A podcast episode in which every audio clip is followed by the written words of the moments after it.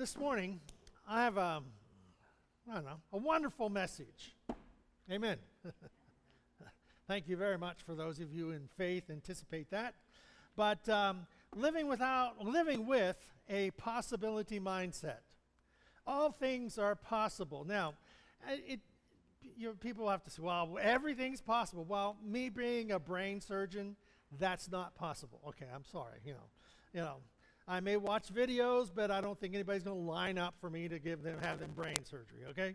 But all things are possible in the sense that God has a plan for our life and a purpose. And what happens is we we kind of shut the door on it because of our pre our upbringing or people we know, what people have said, and this is kind of what we spoke about last week. But the scripture text for today is in Mark chapter 9 verse 23 and I have a number of texts, but the scripture says, Jesus said unto, the, unto him, If thou canst believe, all things are possible to him that believeth. The uh, Message Bible says, Jesus said, If, there is no if among believers, anything can happen. Which one of those versions do you like? If, Jesus said, if, there's no if in the kingdom of God. So it's important to know that there are possibilities and that nothing is off the plate, off the table, off of whatever God is leading us to in our future. Now, we know that there is positive thinking and positive attitude, and those, those are good. But what we're looking at here is how that God is at work in our life and how that God, through His Word, is going to make these texts real to us as a promise, as a possibility for our lifetime. So in Philippians chapter 3, verse 10, Paul says, I want to know Christ and experience the mighty power that raised him from the dead. I want to know Christ and experience the mighty power that raised him from the dead. So you see, there are no if in the kingdom of God. There is the, the plan and purpose of God. So there is this purpose that God has set out to do in us. And Paul is saying it's by knowing Christ. It's not, you know, some myth or some type of fantasy or some type of um, uh, well known remembering and having positive. Pos- again, positive attitude is good. You know, it, there are people who are already dead and they just haven't died. So, you know, their minds, their hearts, their whole way of thinking is it's all over but the burial. Well, you know, that's about as far as they're going to get. But to those who have a faith and have a, a positive approach, it is that God has given us something to work forward to and to look forward to. I want to know Christ, to gain a proper, deeper knowledge of Christ. See, if I ask you to tell me, well, what, what do you know about Jesus? Well, you would start to quote the scriptures and start looking at the gospels and seeing what Jesus did. So we know things about him. Well, what did Jesus say? What, did, what happened through, all, through his life and what purpose did he serve? He came to die for our sins. He came to bring about the reality of forgiveness that nothing would stand between me and God, between you and God. You see, sin is that which breaks the connection. Sin is that which causes us to fail in our relationship with God. Now, there isn't anybody who doesn't fail. So we're not, we're not looking for perfection, but we're not looking for excuses either. So to know the power of the resurrection of Jesus. So all things are possible to him who believes. If thou canst believe, all things are possible. I want to know Christ and experience the mighty power that raised him from the dead. So we're looking at how that God is going to work in our life. And the, the text last week was Ephesians chapter 1 verse 19. I also pray that you will understand the incredible greatness of God's power. Important. I pray that you will understand the incredible greatness of God's power for us who believe. This is the same mighty power that raised Christ from the dead. The emphasis here is not that Paul is not praying that we would receive that power. He's telling us you already have it. and so we have to be aware of that power that God has for us in our life. We have to be aware of it. It is there, it is part of who we are. It came whenever we accepted Christ as our Savior. Now, so we have to wake up in our spirit, in our mind, in our soul. We have to wake up and recognize the power is already there. Amen. I will give you, no, this is, this is not true. Don't do this, okay? If you take bobby pins, probably ladies don't even know what a bobby pin is, the kids, you know. But if you take some metal object and stick it in a, in a light socket, you will know if there's power in there. don't do that. but you will know if there's power in there. And, you know, one time we were changing uh, lights in, uh, in the parsonage, uh, changing the light socket. And Brad was helping me, and we were turning. He says, Well, turn the power on, turn the switch on. So I turned it on. He said, Turn it off. I forgot. He got jolted. turn that off. Well, we know when the power's on, okay? So we are to realize the power is already there. We just have to allow it to become part of who we are. That's the kind of power the Apostle Paul wanted to experience when he realized he was helpless to overcome sin. He couldn't do it on his own. Human effort cannot stop sinning. That was the Old Testament.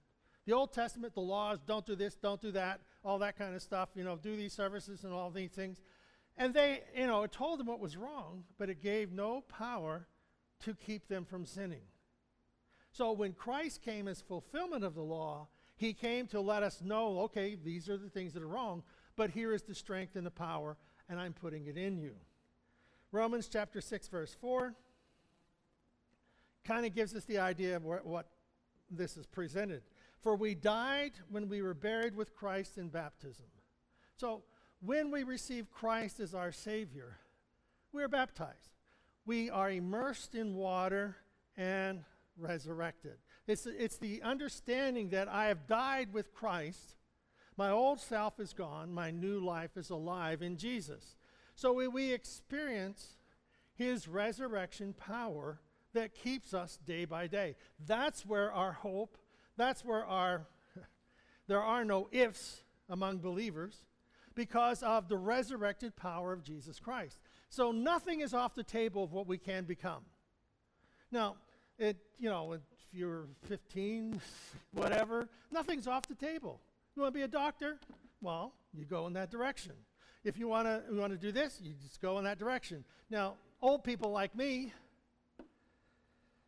I'm not going to say what's up for me, but anyhow, we have, there is a direction that God still wants to do in our life. Nothing is off the table. Because if you would have asked me when I was 16, 17, 18, you know, you're going to stand up in front of people and you're going to speak, you're going to be on boards, you're going to do all this other stuff, I'd have said, that's off the table. no way.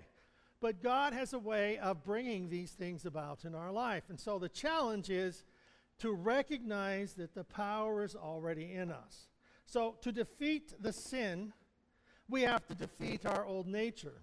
And our old nature is defeated through Jesus Christ. Now, we're going to look at something that's in the Old Testament in, in, in Kings, Second Kings. Now, you say, well, what's, what's in Second Kings that's going to help me understand this? Well, let's look at Second Kings chapter 19. Well, I'll tell you what Second Kings 18 talks about. Sennacherib he's the king of Persia. Now, we have to understand that these are true stories. These are not myths. Sennacherib is a real king who was the king of Persia. All right? Assyria, excuse me. He's the king of Assyria. They have found, archaeologically, they have found his temple, his palace, not his temple. He found his palace. And Sennacherib wrote documents they put them on clay tablets or on some of these are like stones and stuff. And they have found three different documents that he had had written about his accomplishments. And according to Sennacherib, in Assyria, in his palace, he has these documents that line up with 2 Kings 18. So this really did happen, not just a Bible story. It is a true story, and archaeology has verified it. So, um, the king of um, Hezekiah of Jerusalem, his father has been paying tribute, paying money to King Sennacherib to not invade them, not destroy them, you know, to be at peace with them. So, for Jerusalem to be at peace with Assyria, they had to pay money. Well, King decided not going to do that anymore. they're, they're a thousand miles away. They're not going to bar- worry about us over here in, in, in Israel and Palestine area. They're not going to worry about us. Well, he was mistaken. so he declares that um, he's not going to pay, and Sennacherib decides, I'm going to pay those people a visit with his, all of his armies. So when King Hezekiah, this is chapter 19, verse 1, when King, King Hezekiah heard their report, when the, let's say, the, the, the individual who came from um, Sennacherib comes to the city walls and he makes this announcement We're going to destroy you. We're going to take, you know, you people don't have a prayer. The God that you serve isn't going to take care of you. You know, this, you're, you're lost. We're just going to destroy the whole place. Well, Hezekiah, he decides, well, maybe we should pay him money. So he pays them all this money, and he sa- and, and, and, and Sennacherib says, Thank you, we're still destroying you. okay? So, well, when Hezekiah heard the report, he tore his clothes, he put on burlap, and, and he goes through this whole, whole scenario of, of, of repentance and things before God.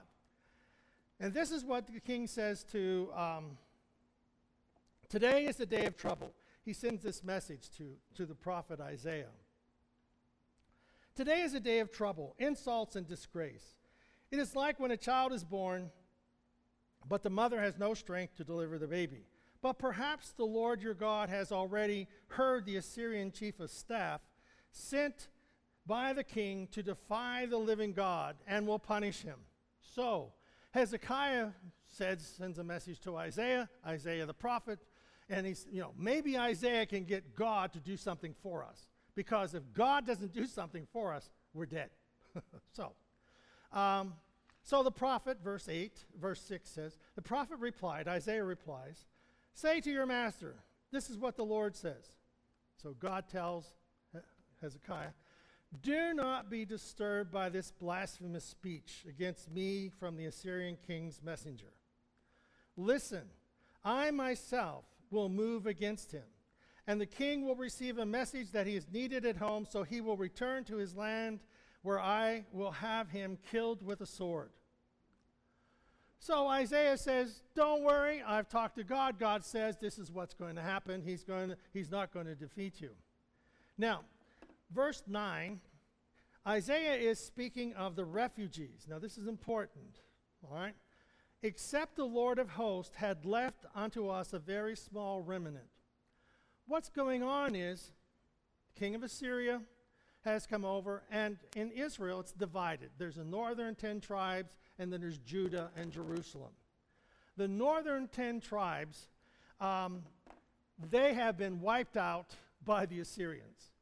I think there's 46 cities that the Assyrians have conquered. So they've come through and they've just killed everybody. And so they've wiped out all these people and they've come now to Jerusalem and they've set siege to Jerusalem. But there's, there's something going on. Whenever we, you see it whenever, the, you know, in, in Africa and these different countries where, and in, in Europe, where there's war going on, the people, what do they do? They go to a safe place. Well, the refugees from the northern 10 tribes of, of, of Israel. They flee to Jerusalem. And Jerusalem, and it's referred to in the scriptures, Jerusalem is like an overcrowded sheep pen. that refugees have crowded into the city, and there's just there's more people than there is room. And so the whole city is full of people and in, enclosed in these walls. So in 701, Sennacherib the Assyrian has now invaded Judah and he has destroyed 46 cities on his way. So he's pretty, he's pretty much mastered the idea of putting a siege on the people, building ramps higher than their walls, and then climbing over the walls and killing all the people and, and taking them captive. So, Sennacherib, this guy is mentioned more than 16 times in the Bible. And so, in this, and, and I'm, what I'm doing is building the facts of what's happening, that this is not just a story. I've heard this story since I was a kid. You know, and, you know, okay, you know, we had all this, you but it was an actual event, just as real as the Battle of Gettysburg. This battle is just as real as, you know, go to the bat- battlefield in Gettysburg. Well, you can go to this to Jerusalem, you can go to these cities, and you can still see the cities that were destroyed by uh, Sennacherib. So, um, he's like most kings. He's very, he's very boastful. He considers himself, um, you know, better than everybody else. He builds himself a palace, and his palace is has no rival. It seems to be even greater than, than Solomon's palace. And so he is an historical figure. He was a very successful conquering king and he has destroyed the 10 northern tribes. And we find that his, his um, records about his accomplishments are all written down. It's like the Egyptians, they have all these um, hieroglyphs on, on the walls of their tombs and on their buildings, and they can tell you what happened where and who, who conquered whom, what Pharaoh did what to whom. They have all this stuff in these hieroglyphs and in, you know, written on the walls. So it's etched in stone. so, this occasion that we're talking about here is etched in stone. So, we find that uh, King Sennacherib decided to go and teach these people a lesson. He besieged the city of the northern kingdom of Israel and was and had conquered them. The conquest is where the phrase, if you ever heard about it, the lost 10 tribes of Israel. Well, what Sennacherib did to the northern kingdom, they figure wiped out all of the 10 tribes of northern Israel. And that they were, they were no more. But not true, because there was a remnant that came back down to Jerusalem. 2 Kings 18, verse 13. Now, in the 14th year of King Hezekiah, did Sennacherib, king of Assyria, come up against all the fenced cities of Judah, and he took them. No one could stop the king. He was master at the siege, building the ramps, destroying the towns. So on his way to Jerusalem, everybody was laid waste, all the towns, cities. And again, they have, you know, you can, in archaeological digs and stuff, you can see the cities, and this is the city here, and this is the ramp that they built, and it's still there for thousands of years. And so these refugees fled to Jerusalem. And then we find in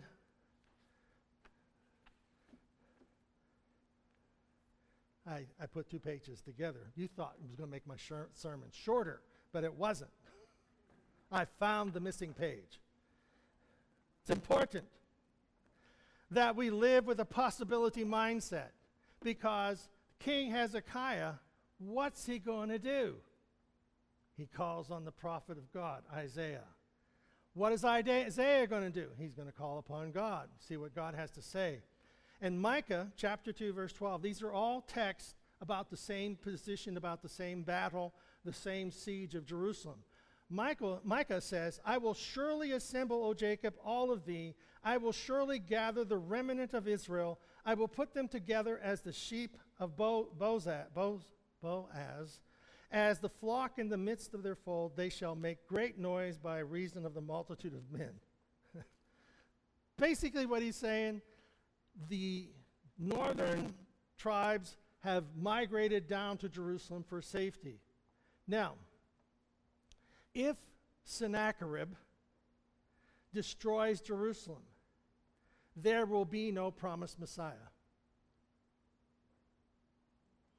Because they'll all be dead and there will be no remnant of Israel because they're all dead.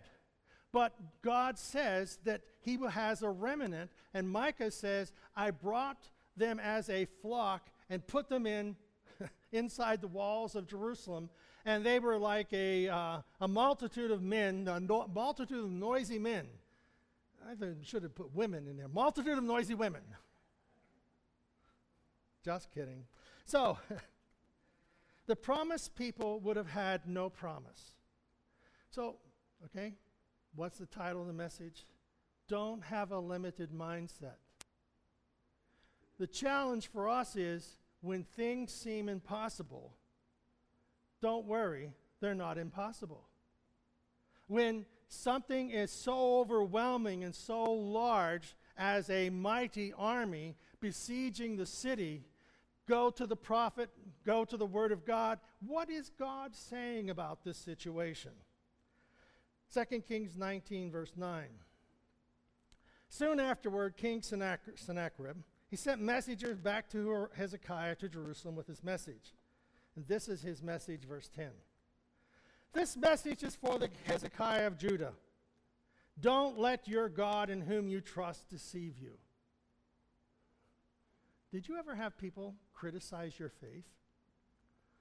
So here's this king who has wiped out 46 cities, comes to Jerusalem, and says to the king Hezekiah, Don't let your God deceive you. With promises that Jerusalem will not, um, will not be captured by the king of Assyria. You know perfectly well that the king of Assyria have done whatever he wanted, whatever they wanted, wherever they've gone, they've taken care of the cities. They have completely destroyed everyone who stood in their way. Why should you be any different? Have the gods of other nations rescued them? So, Sennacherib is pretty confident that he and his God can conquer anything. See, this is the challenge. We have our faith, and sometimes difficulties very extenuating difficulties come against us. The challenge for us is not to live with a limited mindset. What is God going to do in this situation? Well, after Hezekiah received the letter, he prays. And this is verse 15. O Lord, God of Israel, you are enthroned between the mighty cherubim.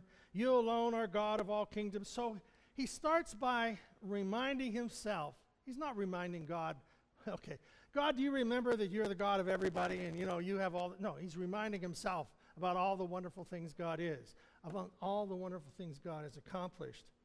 Listen to Sennacherib's words of defiance against the living God. And so he goes through this whole prayer. And then here comes the promise. 2 Kings 19, verse 20.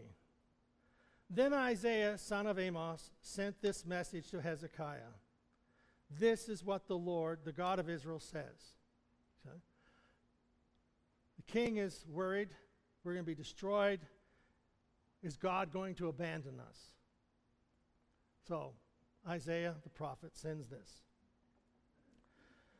I have heard your prayers, and King Sennacherib of, of Assyria. The Lord has spoken this word against him. The virgin daughter of Zion despises you and laughs at you. okay, this is Isaiah in the captured city. King's outside, the you know Sennacherib's outside with all of his armies, and he's telling the king, "We're laughing at you. we are laughing at your threats against us." Why? Because Isaiah has heard from God. You see, Keeping a mindset that God is with me. Keeping the mindset that I am more than a conqueror through Christ. Keeping the understanding that God has promised never to leave me nor forsake me. Keeping those promises in us can help us laugh at the enemy of our soul. when the enemy tries to bring discouragement, defeat, and, and all that kind of garbage, we need to recognize we have someone that is greater than that enemy. So Isaiah is telling them to, we're, gonna, we're laughing at you, Sennacherib. Then we move down to verse 25. Have you not heard? I decided this long ago. Isaiah is telling the king, Hezekiah, God had this planned out long ago. You know, I have plans for you, says the Lord. A future, a place, a perspective. God has a plan. Now, we have to realize God has a plan. Whenever we're talking about the power of God, we're not praying that the power of God would come to us. We're praying that we would understand the power of God's already in us. God has a plan. So they're saying, God has a plan. You knew all this was going to take place? Yeah. You see, the northern tribes had lived in rebellion against God and they had all kinds of idols, and God used this as a punishment against them because they wouldn't turn from their wicked ways. So now it comes to the siege of Jerusalem, and it's like the, the, the Isaiah is telling them God had a plan. This is his plan. So if God has a plan, it's already in place. The siege of the city is there, the remnant is there. God has a plan. God has a plan for your life. Verse 27 But I know you well, where you stay. So this is God telling this to, you know, t- speaking through the prophet. I know you well. I know where you stay and when you come and go, and I know the way you have raged against me. He's telling Sennacherib, I know all about you. There's nowhere you can go. I know you going in and going out. I know all about you. There's no, there's no um, blind side here coming, coming and besieging Jerusalem. And then verse 32. And this is what the Lord says about the king of Assyria. His army will not enter Jerusalem. Okay. This whole army is surrounding Jerusalem. They're putting a siege, they're going to besiege the city and destroy it just like they've just done 46 other cities. His armies, and the prophet says, his army will not enter Jerusalem. The scripture says, It shall not come nigh your dwelling. The God shall watch over and protect you, that his blood covers us that it is, it is his protection and his love that evil cannot touch us. So if we open the door and go do evil things, that's different. But God, evil cannot just knock on the door and bu- burst into our life. We have choices. And so his armies will not enter Jerusalem. They will not even shoot an arrow at it. I mean, there's, there's 200,000 soldiers out there. There, you know, there's, there's 200,000, you know, they, whenever, these, whenever these armies come, they bring all of their servants, they bring all of their wealth, uh, they bring their herds, their cattle, their, you know, they bring it all because they got to live while they're on the road. They didn't have trains and planes and boats and all that kind of stuff. They had to live. Prophet says they will not march outside its gates with their shields. They're not even going to get close enough for you to look at them with their shields. Nor build barracks of earth against this wall. They're not going to build those ramps. They're not going to shoot an arrow. They're not going to march around the city. They're not, you're not going to see their shields, and they're not going to build a ramp. The king will return to his own country. Sennacherib's going home. By the same road in which he came, he will not enter the city, says the Lord. For my own honor and for the sake of my servant David, I will defend this city and protect it. For God's sake of who He is in your life, He will protect you. He will provide for you. He will make a way for you where there is no way. But we have to understand that Christ is our Savior. If we're not, don't have Christ in our heart, this doesn't mean anything. Because without Jesus in us, Nothing works. It's not magic. It's not waving this around like a wand and say, oh, this is magic. God is in me. Nope. It is God's word living, abiding in us because we have asked Him to forgive us and, and abide within us. Now, sounds pretty good, doesn't it? They're not going to get close. They're not going to build ramps. They're not going to shoot an arrow. It sounds wonderful. Verse 35. That night, the angel of the Lord went out to the Assyrian camp and killed 185,000 soldiers. This is not a fairy tale. This is Sennacherib himself writes about this siege in his own documents and says, I caged up Jerusalem. But he doesn't say he defeated it, he says he left it. And so the 185,000 soldiers died in one night by the angel of the Lord. Take the limits off of God. What are the things that God can't do in our life? The challenge is for us to open up and receive what God's blessings are. And so what happens is 185,000 soldiers died, and when they woke up the next morning, they saw the corpses everywhere, and Sennacherib of Syria broke camp and returned to his own land, just as the prophet had said. And then Isaiah puts a little uh, addendum on the end and says, He'll go there and he'll be killed uh, by the sword. What happens is, this is true, this is in the records. Um, Sennacherib goes home. He doesn't turn to the God of Israel, he returns to his own gods. While he is worshiping in his, in his temple, well, before he went into his temple, he appointed his younger son to be his heir, his king, the king to follow him. And the two older brothers were, so they got mad at the king. They went in and killed their father in the temple of his gods. They ravaged the city and fled for their life, just as the prophet had said. So we find that the Bible is historically reliable the angel of the Lord came, and 185,000 people, soldiers, died in one night. And when God says to us that we should open our hearts, that we should allow the, the God, now I know, well, I want to know Christ and experience the mighty power that raised him from the dead. This is something that is real for us when we accept Christ as our Savior, just as real as the 185,000 soldiers dying. Just as real as God protected the nation of Israel, the 12 tribes of Israel, because the refugees from the northern tribes came and found shelter and found um, safety within the walls of Jerusalem. But there, King Sennacherib says, No, we're going to kill them all. God says, Not so. I have a plan for you, I have a purpose for you. So sometimes when reading these things, we think they're just stories. Some say they're myths, fireside tales, but they are very real stories, events that took place, documented in the scriptures, documented in history, written down by King Sennacherib and his scribes in the city of Nineveh. All of these things are documented, and we can believe the Word of God for our life. Don't put God in a box no matter what is on the outside pressing around us, God has a way. Ephesians 3:20.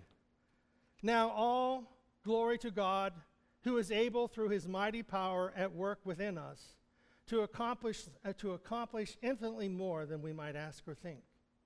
Possibility thinking.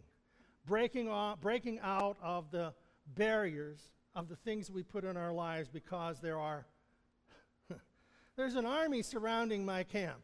There are problems that are surrounding my life. God says, I have a plan. Do you want to know the power that resides in you when you accept me as your Savior? God's promises are real. Can we live with an idea that all things are possible? Can we live with the idea that there are no ifs in the plan of God? Can we live knowing that God loves us more than we could ever imagine? And He died for our sins that we might have this power living and residing in us. If the same power that raised Christ from the dead dwell in you, He will quicken your life. Realize we have a plan.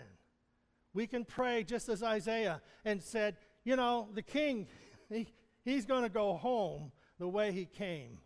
And when he gets home, they're going to kill him by the sword. Prophet knew that. Prophet knew that God would take care of Israel. 185,000 soldiers died.